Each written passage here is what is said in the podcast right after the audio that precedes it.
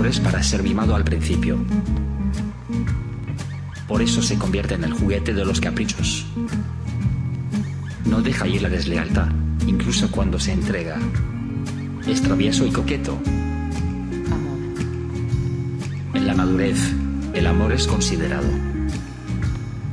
Puede que no escatimen cumplidos, pero es más ahorrativo.